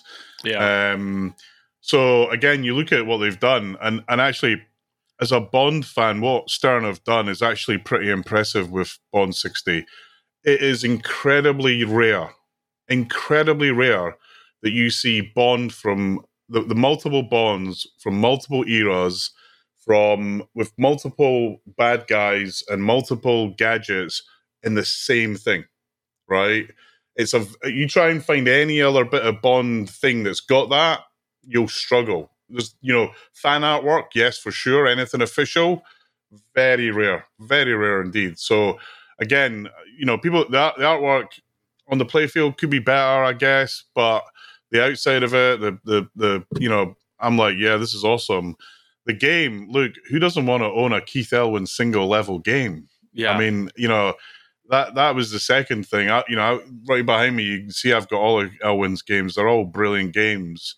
Actually, you mentioned, you know, Indisc, how how accessible is this? Keith came up to me and said, "Hey, Neil, I, I hear you're buying a Bond." I was like, "Yeah," and I was like, "You're gonna love it," and uh, and I was like, "Yeah, super excited," you know, because because you know Keith Keith wouldn't say that if if if you know if if it wasn't, and frankly, we know that his his pedigree in building games, right? So I'm really excited. Actually, I thought it would be more expensive than it was, Yeah. candidly. Oh, okay. And um, I kind of, you know, loudmouth, yeah, 20 grand, I'm in. 25, I'm out.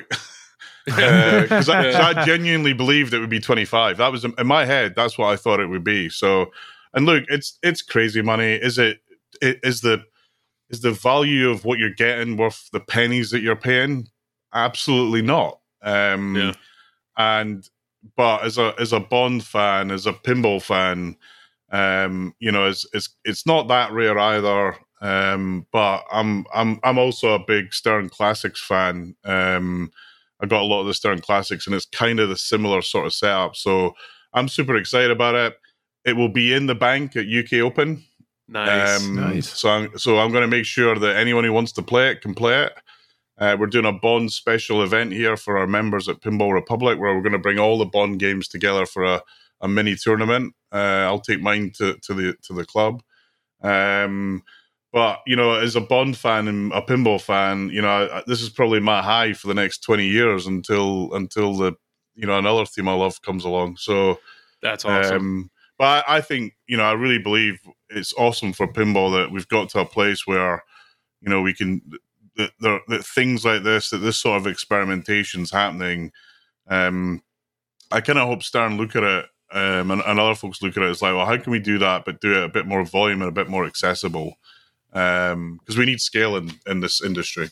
Well, I think you you hit the nail on the head too when you're talking about or you're alluding to your utility for the product. I think that's what a lot of people need to understand that eh, you know, one size won't fit all for consumers. It's something that somebody sees that they're like, okay, this is too much money.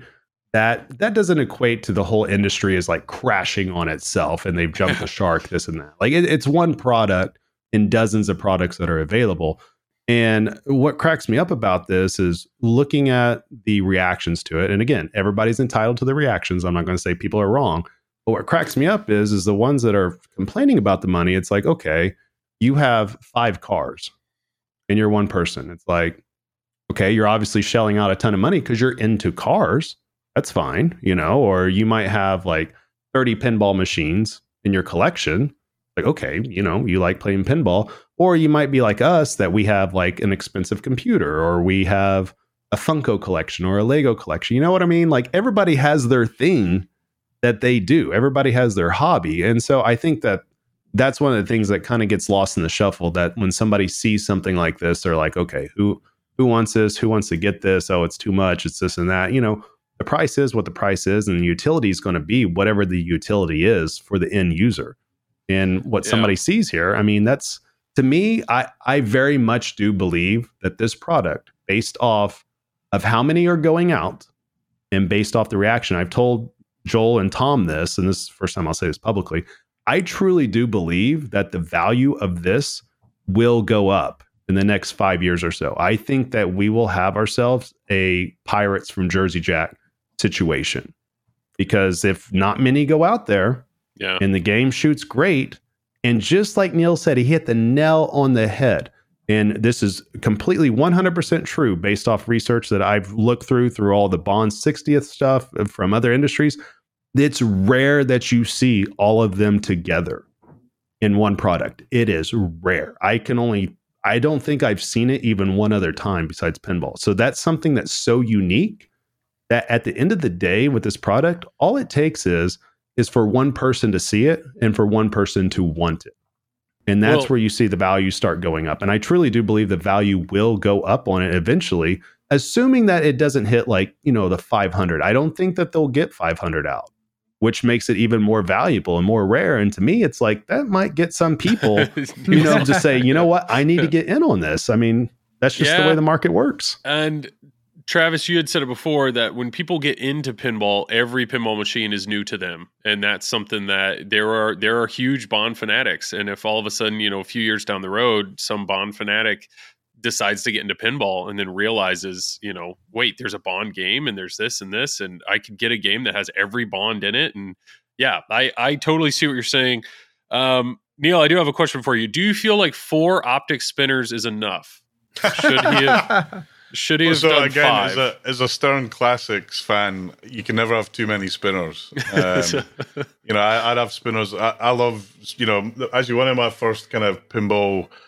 You know, one of the first games I wanted to buy was Meteor. Um, it's just hit the spinner all day. Um, Yeah. So that's why, again, that's why I'm excited about it. And in our club, so all my Stern Classics are there. I've got about five or six of them, and uh, it's it's this. I think this is just going to fit in as if it was another Stern Classic with oh a few more bells and whistles and a few modernization that hopefully will attract more people into pinball at the end of the day. But, but I mean, uh, the, the one thing that's slightly disappointing about the 60th, I think there's only like four of them coming to the UK, Oh wow. um, which which is kind of crazy because I, I I've been at a few Bond events where, you know, um, the, the, the- they're literally like being at a real Bond of Bond kind of villain place with the kind of people and the money that they've got, and and I kind of I kind of think if you're going to go down that market, you probably need to think about your channel to that market more than than through the regular channels.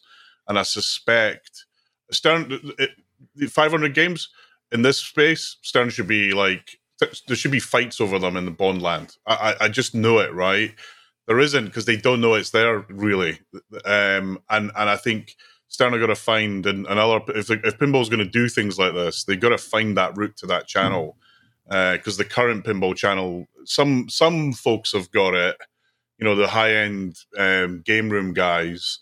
yeah. A lot of them don't. They're just shipping games out. So that that'd be my take. And and you know, I'm glad only four of them in the UK. That definitely guarantees it's going to be worth more money. I, you know, from, from my point I was view. about But- to say it. It's, It it, sounds- sounds yeah. like it's time for you to corner the market. That's what I'm hearing. But it you should be sounds buying like- more than one. Oh, is yeah. what it sounds like. Yeah.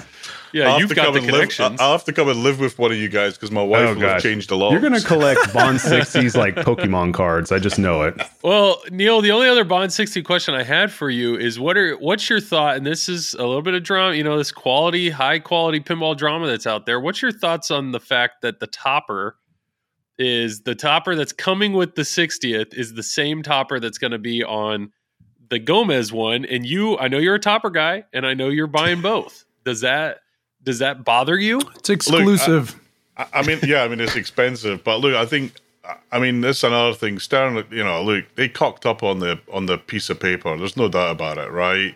Um, it, when you look at it, it does look like it should be exclusive. Um, and and they kind of, you know, when you make a mistake like that, just put your hands up and say, "Sorry, we screwed up. This is the reality." Instead, they kind of have this wishy washy thing that, that didn't go down well at all. Um, you know, you just apologize for it. It's not the end of the world. This is pinball, and uh, you know, uh, but I'll be buying another topper for sure. Yeah, so you'll have so I mean you'll get the official topper, you'll get both of them. Yeah, and, and, and actually, um, there's a guy who owns a, a golden eye who wants to get one to stick on his golden eye. Oh. um, that I know. so uh, so there's a bigger market out there than just just um, you know what Stern have sold today. There's there's old Goldeneye that that's still around, still and actually not a bad game. Um, not the not the best game, but it's not bad either. So yeah, shout out to um, uh, Mike Castleman with the Pinballers. He he personally feels that the jump ramp in GoldenEye is the best jump ramp on a pinball machine. Like he thinks it's better in Toy Story. Thinks it's better in No Good Gofers. Do you guys? I don't know. I've never played GoldenEye. You think that's a I fair statement? Mike's Canadian, so Oh. we got we got to let him slide. It's fine. It's All good. right. But no, Um, the, the touch base though on the toppers though, this is an important thing to point out. There is a contingency of people out there that will specifically buy a topper just to put on the shelf. Yeah. And they'll figure out how to light it up, and it's literally just a piece of artwork. I've seen that done For real? in min- oh yeah, I've seen that done in many game rooms. I I know people that do that. That they just I mean they collect them. It's a collectible for them, and they don't necessarily put it on their pinball machine. It's the same way that you take a translight and you put it on a shadow box or something like that that's backlit, right? And then you put it up on the wall or a playfield on the wall. There's a lot of people out there that will buy a topper specifically just to show off. yeah, And and- that's- and- Interesting. Actually, one other thing I wanted to point out about artwork um, on Batman 66, um, they have Commissioner Gordon on the playfield, right? Trying to get Commissioner Gordon on a Batman thing is almost impossible. Hmm. And but Why? yet Stern Stern made it happen. He's on there. Just he's the the thing, the target that you hit for the X. Um, so a lot of people give Stern about you don't get this for the license, you do that for the license. But actually, in many cases, they've gone above and beyond and got things that actually no one else has got. So all the bonds together, Commissioner Gordon. I'm sure there's other things that that, that we don't know about. Why Um, Commissioner Gordon? Why is that a problem? Getting I, him I think there? it's something to do with who owns that IP. It's it's owned by a trust or something like that. I don't know. I, I was told, um, and and I, and looking into it, I've got uh, Batman sixty six. I'm a Batman nut as well, but um, seeing that on the playfield was like, wow, they've got Gordon on it. How did they get that? Um, so at least that's what I was told. It might might be might be hogwash, but when you look for Commissioner Gordon stuff of that era, yeah. it's hard to find it. So I think there's something in it. Well, the same thing kind of happened for Avengers too, because Adam Warlock is on the playfield Yeah. and he's nowhere else. And when that came out, most people had no idea who Adam Warlock was, but he played his character played a central part in the Infinity Saga, at least in the comics. And Yeah. now, now you have Adam Warlock is going to show up in the movies now in the next Guardians of the Galaxy. So it's going to be a well-known down, character. Travis. Well, it's going to be a well-known excited. character, Joel. I'm telling you. telling you. If you only No. knew what's coming down the pipe, Joel. I'm just wait. excited for you. I'm excited that your comic book fantasies are becoming. Well, I'm reality. excited what that means for pinball, though. Think about this. We should be getting a Doctor Strange pin. No ands, ifs, or buts about it. It's There's- a magic. yeah. It's a magic theme. It's a comic book theme. It's perfect. Put it together. Make it happen. But you know, New there's Spider-Man. Plenty, there's Oh. plenty of people that are like, I don't want any more. They'll comic buy book it. pins. They'll They buy don't. it. Just just put L when it sells out. Who you know? Who cares? I, but I would buy thing. a new Spider-Man pin. Exactly in into the Spider Verse. Oh, That so is the low hanging fruit that would absolutely dominate pinball sales. Everybody puts out these themes and everything. You want a theme that's relevant with a younger generation. You want Yeah. a theme that's relevant with an older generation. You want a theme that's current. My God. And it has hip hop music to it. And it has badass artwork to it. And it has plenty to bring out. And there goes my camera. I'm telling you, every thirty. It's you're right though. Into the spider you. that would be huge. that would I know. be massive. I know. I personally, if they ever did a Batman the animated series pin, I'd be all over that. Uh, but I, I get it. I know the argument. People are like, I don't want any more Dad Rock pins. Well, that's you, we're going to continue to get music pins, and people are like, I don't want any more Talk- comic book pins. yeah, I don't. I don't want any more comic book pins. But the truth is, It there's sells. it sells, Yeah, and it there's sells. there's some huge fans. There's some huge fans in that. Um, yeah, I, well, I, one one of the things I think you know, if I was starting, I'd be looking at uh, anime right now is insane. yeah. I, I think if they made a pin in that space, it would it would go crazy big. Anime Um, and and the I know we've said this a long time, but it's like video games is an like they have not done anything video game related. And if once they Mario? open that can, I know Mario. Would Mario be would be huge. massive. Of course, we know how difficult it is with Nintendo licensing, Sure. but Mario would be massive. South Park would be even more. Uh, that would be massive as well. Not And more into the- than Mario. Not more than It Mario, would, but be, that it would be big. that would It be be massive. big. South Park would sell out. I'm telling you, South Park would do great.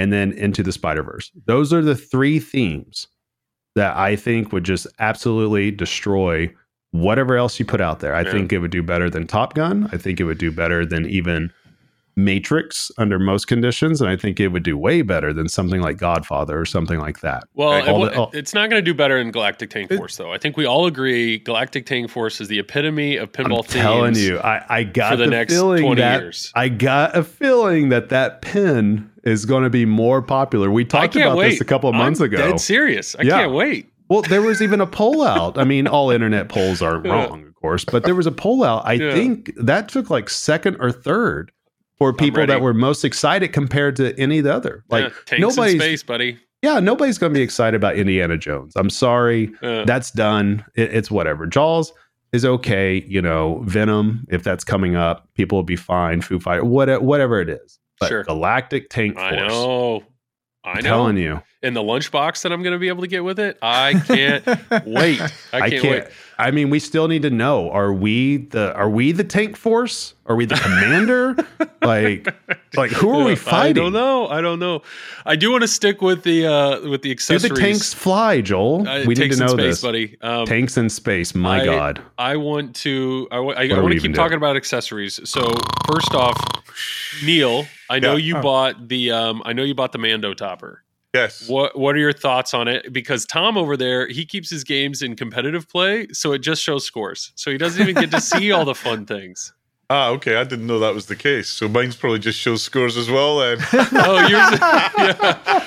So Um, but I, again, I, I think it's it's it's it's great. Again, I, it- I it- you forgot know, there was a topper on mine. Yeah, I mean, it, it, in terms of value, you, you know, you have to question it. But look, again, Sterner put a bit of effort into building something that wasn't just a flat thing with lights pointing at it. You know, I, I hope they keep doing that.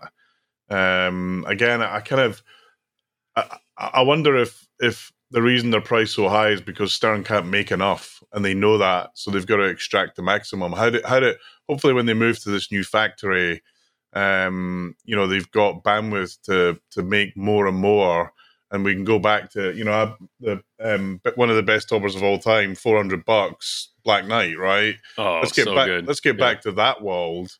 But again, Stern have got to be able to make them um, in volume, and I hope this move to the next factory uh, allows them to do that. But I, I think you know Toppers add a little bit to the game, um, and you know there's some. I'm not a big mod fan unless it really makes a difference. But I did swap out my um, my Godzilla um, for Oh, yeah. atomic for atomic Godzilla. I don't know if it's will focus. Um, uh, actually, Atomic Godzilla made by a guy here in the UK. It's a great mod for Godzilla. Lights up and actually looks like Godzilla rather than Godzooky. Um, but but I think um, uh, you know it's uh, my sense is is Stern would love to sell them lower price if they could make the volume to make Yeah. it worth making them. And Mandalorian, um, you know, I'm I'm, I'm uh, again another kind of Mando crazy, and you know, I kind of feel that finally we've got with Mandalorian the Star Wars that we should have always had. Um, you know, I, the the Star Wars game is okay, but it doesn't feel like you're in a Star Wars episode. Whereas Mandalorian, it, it kind of does. The music's awesome, and I, I really like it. So yeah, the Mando Topper's great. Um, I, I think I, I mean I pretty much like all the toppers. There's not one that I think um, is terrible, but um, I just hope they're um, imaginative and and and do um, do imaginative things with them. I totally cool. agree. And that's what scares me about the Godzilla topper. It hasn't been announced. we don't know what it's going to be. But to me, I hope they go big. I hope they go big. I mean, the, everything about this game is incredible. And I don't want the topper to be lame. I hope the Yeah. toppers, you know, moves are exciting or something. But the other thing that scares me is so many people own Godzilla. And so many people are like, this game's a keeper. It's bolted. People are, including myself, like are are are modding it, putting the bells and whistles on it. So if all of a sudden this this Godzilla topper comes out and they're sold out everywhere and they can't make enough for them, I don't know. I where you know we'll just have to cross that bridge when we get there. But I know, I mean, all four of us own Godzilla, and probably all four of us have full intentions of buying the topper. I mean, it's it's uh I don't know. We'll see. Um, let's talk about everybody's favorite mod, especially Tom. I know Tom loves this mod. Which is um, Stern Insider Connect. Oh, it sounds yeah. Stern Stern Insider Connect, and and Neil, I'm excited to talk to you about this for two reasons. But number one, Stern Insider Connect recently. Um, they just did a big update, which was really cool. Actually, I thought this was genuinely cool. If you go on your Insider Connect um, account, you will see that at the top they do a year in review. So you can see everything that you did last year. You can see like what games you played the most, what days of the week you played the That's most, how many update? games.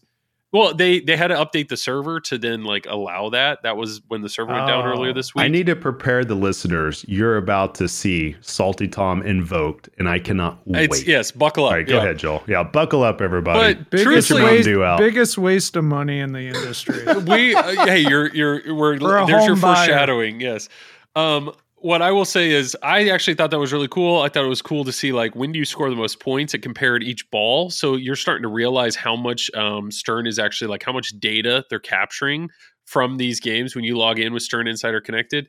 Um i i will say personally i enjoy the achievements. I think they're cool.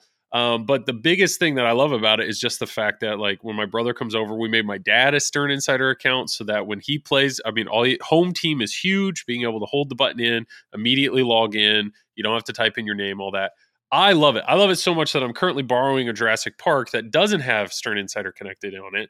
And so I realized, like, I need this. I need Stern Insider Connect. I wasn't going to buy it though. So, spoiler alert: what you can do is just buy the Wi-Fi dongle and a card plug them in, run a long Ethernet cable from the game you want it to have to one of the QR code readers on one of your other games and log in one time. That's all you have to do to get it on the network. Stern will that nerf point- that. Thanks, Joel.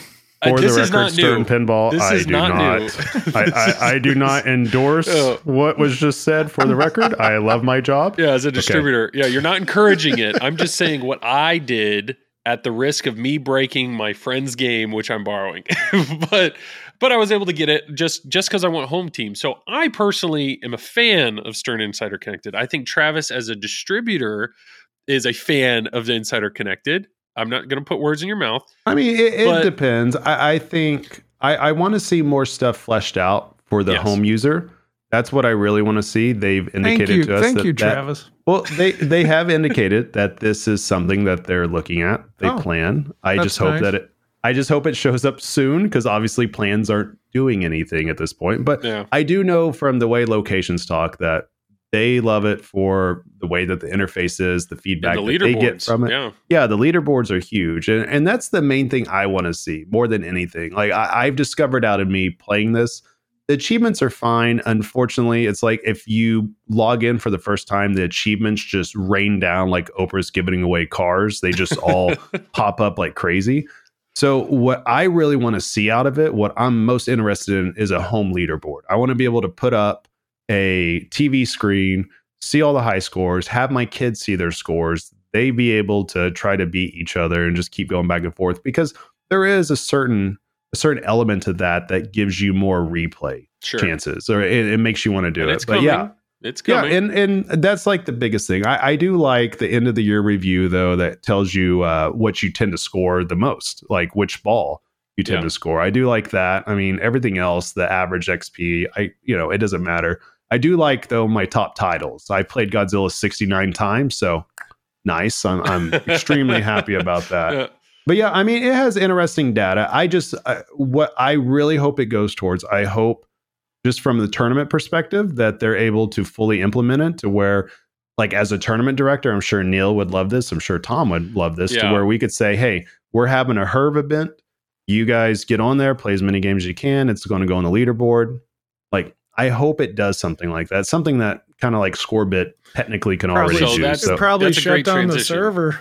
That's a great transition because I before we let Tom go off, um, Neil, you before Stern Insider Connected, there there is there still is a product called Scorbit. Yep. Um, I I have a Scorbit in my TNA. It was a way to Scorbit is is somewhat of a universal board that was made for all pinball machines to connect them to the internet. And I know Neil, you went in you went in big. I think you got a Scorbit game for every single one, or a Scorbit board for every single one of your games.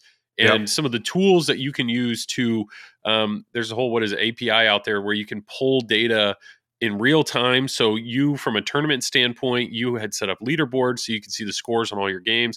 I mean, talk about that. What what did what do you like or did you like about Scorbit, and then comparing that to Insider Connected? Yeah, I mean, look, I think let's you know, Insider Connected and Scorbit are kind of they do similar things, but they're kind of aimed at different people.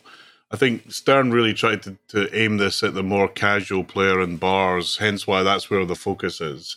And I think it achieves something for that community. I think for the hardcore player, I'm, I'm, I think Insider's got much more work to do, a lot more work to do. For me, you know, I run, as you said, I run tournaments, I do streaming, um, I do events and stuff.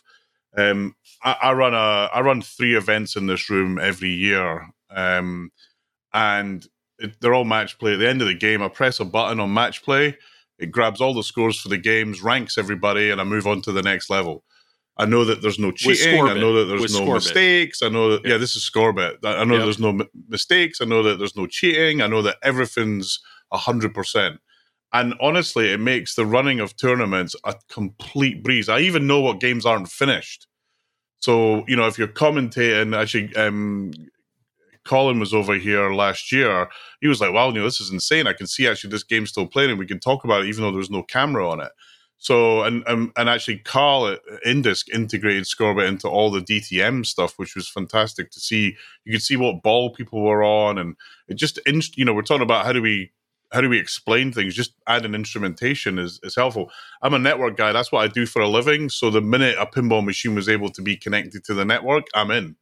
Um, and Jay, actually, Jay Adelson, who runs uh, is the, the, the guy who runs it. He's a really big internet kind of guy. He's he's data centers. He's done a load of stuff. Uh, he's a, and he's a, a a great friend of mine. So um, yeah, I put them in all the games. They're they're in most of the games at the club where where Scorbit support it. Um, we have a monthly competition on it. It's high scores. Um, on, and, and the great thing about it is, is it not it only isn't just Spike Two games. So I've got it in my X Men, I've got it in my Walking Dead, I've got it in my Batman, I've got it in my Bond, I've got it in my Theatre Magic. It's in it. I've got it in my Stern Classics. Um, and for me, having a platform that unites every pinball manufacturer to do scores and analytics, I have to believe that there's value in that. Certainly, from a tournament point of view, there absolutely is. Um, and you know, we during COVID they added challenges, so you could challenge everything. Sure, it's not the same game, and the tilts might be different, but you can, you know, you can have a bit of fun with it. And the app that, that they've got on Scorbit is great. Stern and Insider Connect, I think, in terms of um, getting the games online and and you know finding out how to um, allocate people a user ID, etc. I think that I'll be honest, you, I think the scanning thing's a bit clunky, and I think there's a simpler way of doing that. And and you know the fact that you've fact you just said what you've done with with the home home thing, you just plug it in, activate, and have home team. Actually, why do you need a why? You know, if you just connect to the network and you and you, you know you you log in or something on on on your phone and give the game ID, why can't it then just automatically populate you without having to buy anything? Because if you you know when when you when you talk to Stern, they're not in it to sell the hardware; they're in it to get people connected. So, hey Stern, what more can you do to make that connection much quicker? Please, Stern, for the love of God, integrate with Scorbit. for the love of God, right?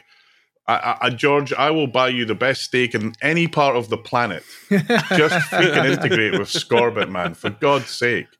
I, I, I thought I'll write the code for free, right? Well, I, I wonder if there's a problem with that because J, JJP has it in all their games. So An American Pinball so soon. I mean, yeah, I mean, I mean that's, I mean, you see what they've done with JJP. It's awesome. I've got it on Dial- dialed in's the only JJP game I've got. They've added achievements, they've added other stuff, um, but they're also doing other manufacturers. You got Spooky with TNA and and uh, Rick and Morty. You know, they've got and and you know Stern. Imagine, uh, you know, and I, don't know. There's obviously business relationships and commercial situations, but Stern, you you know, Scorbit could help you bring your Sam two games, so your Sam games into Insider Connected. There's a deal to be done there. I'm sure of it. Um, so figure it out. And and you know, as an internet guy, that's that's that's you know what I've done for, for, for most of my career. The way the internet works is because everybody was able to share stuff like that. And and if you want to be online, you've got to think like that. And and you know, I love what they've done so far. Um, and and also, you know, what I think Stern are finding out again, this is my own view, is actually doing this online thing's harder than you might think. Um, it's not just hey, we'll put a few scores on a screen. You've got to secure it. You've got to do analytics like this. You've got to continually add value to it. Otherwise, it becomes that fad that people gave up on a year ago. And I think that's the that's where you know we'll see how it we'll see how that pans out. But honestly, Scorbit is fantastic. Scorbit.io, go have a look at it. Um, you know, it, it it's made my life a lot easier. I've got these big screens on my um in my game room here. When people come round, they log in, and we have little competitions. It's it's great fun. You can put it on your stream. You can you can you can make it when you hit a certain score, all the lights flash. There's all sorts of bizarre stuff you can do with it, and um, but getting games online and in into the modern world, hallelujah! Um, you know we've got to do that, and we've got to do more of it. Yeah, no, I that's well put. I know you are using Scorbit to its full potential, and that's something that I I know when I put one in TNA or even when it came out, that was kind of the big question. They're like, well, why do you need it, or what's the besides Well- being able to see the the score from your friends? Like, what's the point? I, I mean, actually, TNA is a great example where where Scott did a lot of work on it. When you're watching TNA on, so if you, if if someone was playing TNA, I'd watch on my phone what mode they're in, what ball they're in, how many lo- balls have they locked. And again, when we were um, commentating, we were able to pull down. I, w- I was able to give updates on other games by using the Scorbit app. Mhm. Um, you know, you, I, it's like when you build these things, you build them in a way where you maybe have so many ideas in your head, but let me tell you, there's a whole community out there that have got even more ideas than you can dream of. Give them access to it, let them build it. Okay, they might break a few things every now and again, but they might come up with four or five things that are amazing that really make a difference both to to the the the, the, the platform and to what you're and, and to pinball. Make it that accessible. Give people the api let people code and learn and and do cool stuff and who knows where it goes i i just feel that um there's much more there's much more to do um and and being open and being able to integrate and being able to work together and share stuff um i think will will will make it easier for Stern to to grow Insider Connected, and I think it'll be easier for it to become not a fad, and that's what worries me about both of these things right now. Yeah, good point. And um, Tom, before you share your bit, let me just go ahead and hit this. Tom talked. He had something to say. Tom talked. He had nothing to say. Tom talked. Tom talked. I got I got nothing. Uh, Tom, Insider Connected, thoughts? I don't know if I want to talk about something that's so terrible. you you have it. You have it in multiple. You bought. Multiple I have it in all my games that I can possibly have it in. Uh huh. What a waste of money. Uh, No, Once the- again, Stern, the- I would like to let you guys know I do not endorse Yeah. the views of Joel no, or I don't Tom. work for the Yeah. pinball company, so I can say these things. So, you know, honestly, I mean, the achievements are cool. I, I've said this before. The achievements are cool, but in the home environment, it sucks because there's no verification. So, why do you have it? Um, the only thing you have is the home team where you can like hold the button. I mean, that's the only feature for for a home user. Um, you don't have leaderboards, which you know, I I love it. I love going to shows and playing it. Although, um, I have had one operator come to me and say, "You know, I'm sick of you damn tournament guys coming over here and getting all the the high scores." And I was like, "Oh, okay. I didn't realize that was an issue." But um, uh, anyways, um, yeah, I, I I just think there's just so much more that can be done. Maybe there's stuff on the way, but it just doesn't seem like it. Yeah, it, I I will be interested if in a year from now or whatever it is, where I know home leaderboards is a big thing for you, and you've talked about doing like heads up or some sort of being able to play other people. If Stern, I would, I can't wait if if Stern Insider gets to that point where all of a sudden you're like, guys, I was wrong. Stern Insider Connected is well, incredible. I just hope Yeah. this isn't like certain other things Stern does where you know it just gets abandoned. Okay.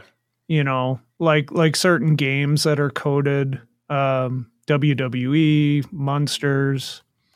You know, it seems like you know if things don't go well with sales, they they get pushed to the side, and that's what I'm afraid that's going to happen to Insider Connect. Well, it sounds like you've done your part in helping with sales by going ahead and buying a kit for every one of your games. So True. What more besides besides speaking highly of Insider Connected, you've done everything you can, is what it sounds like. I, I would love to speak highly of it, but I can't at this point. Uh, that's a great way to end that. Tom talked. He had something to say. Tom talked. He had nothing to say. Tom talked. Tom talked. I got I got nothing. For the record, Okay. Salty Tom is my second favorite Tom. I've moved him up to number two.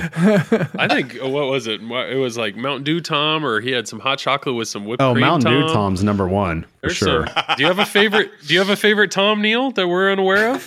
I, I just uh, um, kind of laughing, Tom, when we're like at an event and we're both trying to score something and neither of us can, and we're just laughing at each other. It's- that- that- We're laughing kind of- at how bad we suck at pinball and Yeah. wondering why we're at this tournament. Well, I think looking at our list here, I think we covered everything. Is there anything, uh, anything else? Neil, is there any anything else you want to share just- or talk about? Just one thing: UK Open registration opens Yes. July the first. Play pinball.uk. Come, it's going to be an epic event, and um, and and we'll look after you and love you and give you lots of very bad British junk food Oh yeah. that Will there be great. fish and chips? and gin. Lots of And gin. Lots of gin. Okay, well, we'll plug it up then. Um, Travis, go for it. um, yeah, you guys can find me right here on the Triple Drain Pinball Podcast. And I do have some other projects that are coming up, but I don't want to announce it just yet. So a little teaser right there. But uh, yeah, that's all I got. Thank you for your uh, you fine gentlemen today joining me this morning, especially Neil and especially Tom. Thank you. Yeah, you're welcome, Travis. I see what you did there. Yep. Oh, Joel, you're here too. Yeah, yeah. thank Neil, you, do you Joel. have Appreciate it. uh, do you have anything else to plug? Neil? Neil? Oh, You want no, to plug? Um, no, just to say thanks for uh, having us on, and and also Pinball Republic in London. If you're in London, come visit us. Um, we got sixty great, great games, um, and we'd love to, anyone who comes over. We'll look again. We'll look after you. So it's a co-op we run. Um, but also thanks for having me on the show. It's been a blast. Thank you. Absolutely. And you have a YouTube channel.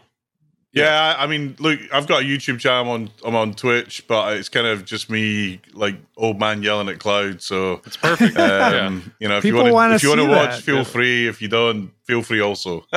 It's uh, Domino Arcade, right? Is the yeah, YouTube? just Google for Domino Arcade or Domino Pinball, and you'll find it. But I'm, I'm kind of just a guy who does it in his spare time, as opposed to a pro like like you guys. If if you're gonna, I have zero credentials for doing any of what I do. So, but I people do it. Um, I don't know. I thank you, Neil. Thank you very much uh, for for being on here. And uh, yeah, it's it's cool to hear your perspective from overseas and some of the stuff that you're experiencing. And I'm I'm excited for you for both bonds.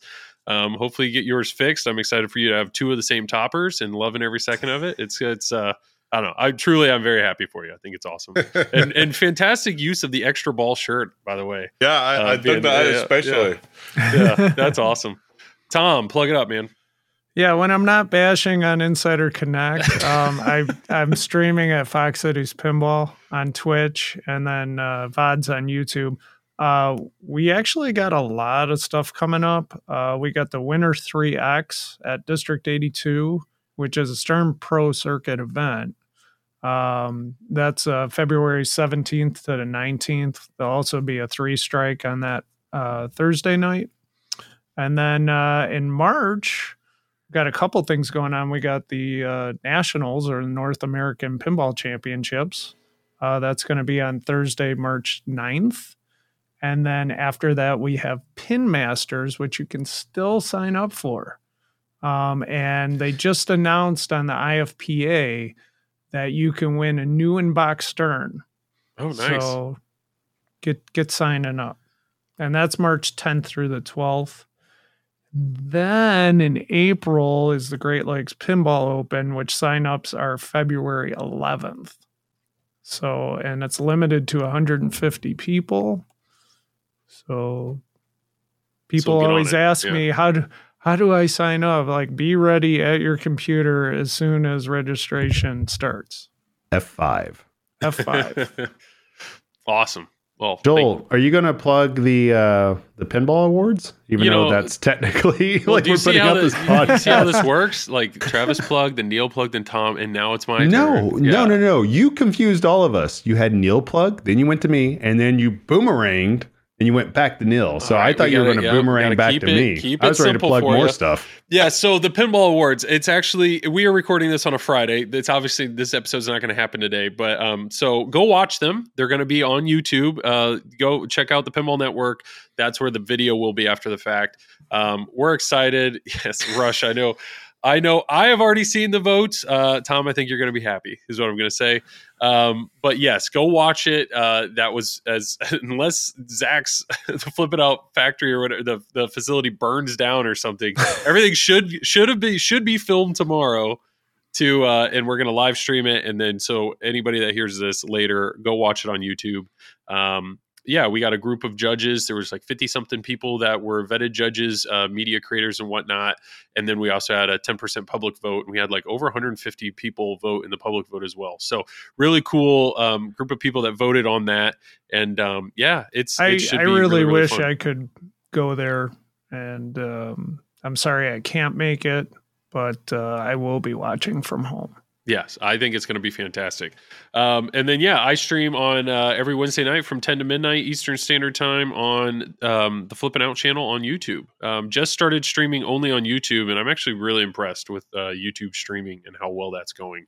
Um, so, really enjoying that. But I think that's it. I think we'll wrap it up. Um, Travis, thanks for being here. I really appreciate the the little bit of effort you put forth in your background. it's getting better slowly but surely. Tom, you're always a Jim. Thanks for thanks for being a part of this. And Neil, really, really do appreciate you uh, hopping on this. Thank you. Um, like always, Tom, you get the last words. Uh, stay safe, everybody.